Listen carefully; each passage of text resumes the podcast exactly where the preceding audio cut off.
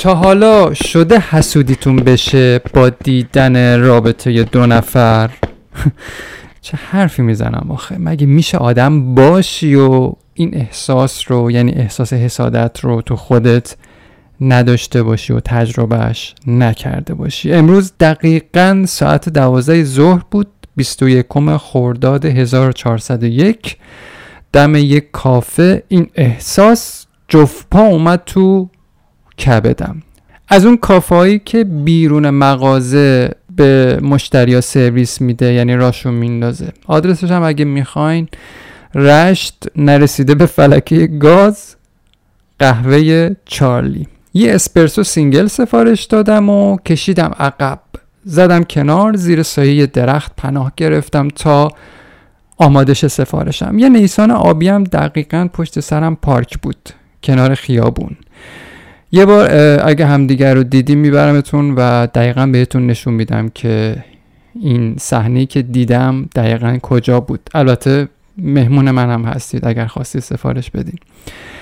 دقیقا نبش یک کوچه این نیسان آبی پارک شده بود. صدا زد و گفت robusta single. سفارشم رو گرفتم در حالی که شکلات داشت تو دهنم آب می‌شد. گذاشتمش رو یه صندوق صدقات زیر همون درخت. همون موقع سفارش بعدی رو تحویل یکی دیگه داد. اونم دو تا لیوان یک بار مصرف تو دست. اومد سفارشش رو گذاشت کنار لیوانم. بعد رفتش سمت نیسان و به رفیقش که پشت فرمون بود گفت بیا بیرون قشنگ مثل آدم بخوری. من پشت فرمون و کنارتو نمیشینم. بعدش رفت که حساب کنه. اونم اومد بیرون و وایستاد کنارم. بعد بهش گفتم که آدم خیلی باید خوش شانس باشه که یه همچین رفیق به پستش بخوره.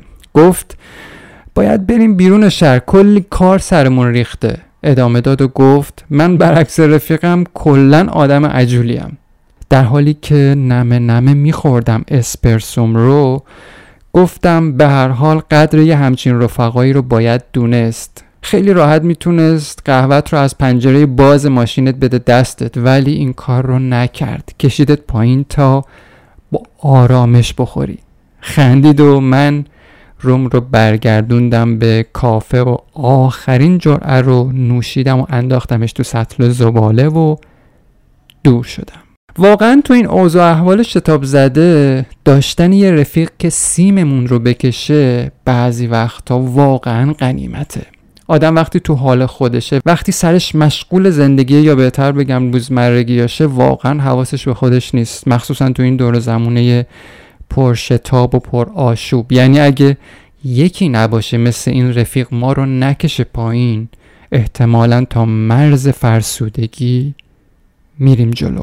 اتفاقا زیر سایه همین بدو بدوا به خیلی جاها می‌رسیم و اشتباه نکنین. ولی فرسودگی شغلی و جسمی موضوعیه که بعدها میاد سراغمون واسه همین میگم که داشتن یه همچین آدمی تو زندگیمون که بتونه ما رو متوقف کنه ما رو بکشه پایین از قطار پرشتاب روزمرگیامون واقعا قنیمته شاید باورتون نشه همین که آدم راست می‌کنه بدنش رو ستون مهرهاش رو باعث میشه که احساس خستگی از تن و بدنش بیاد بیرون. این ایستادنی که تو اپیزود بعدی بیشتر دربارش باهاتون حرف می‌زنم دقیقا همینجا مستاق پیدا می‌کنه. ایستادنی که دنیا هیچ وقت اجازش رو واسمون صادر نمی‌کنه. چرا؟ چون فرضش بر اینه که ایستادن یعنی عقب افتادن.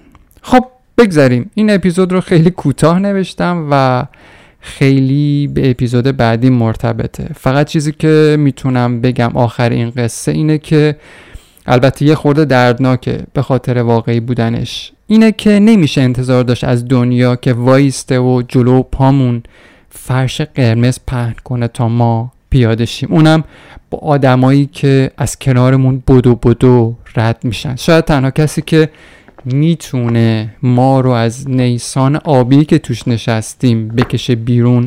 بعد از این تک و توک رفیقایی که ازش یاد کردم فقط و فقط خودمونیم.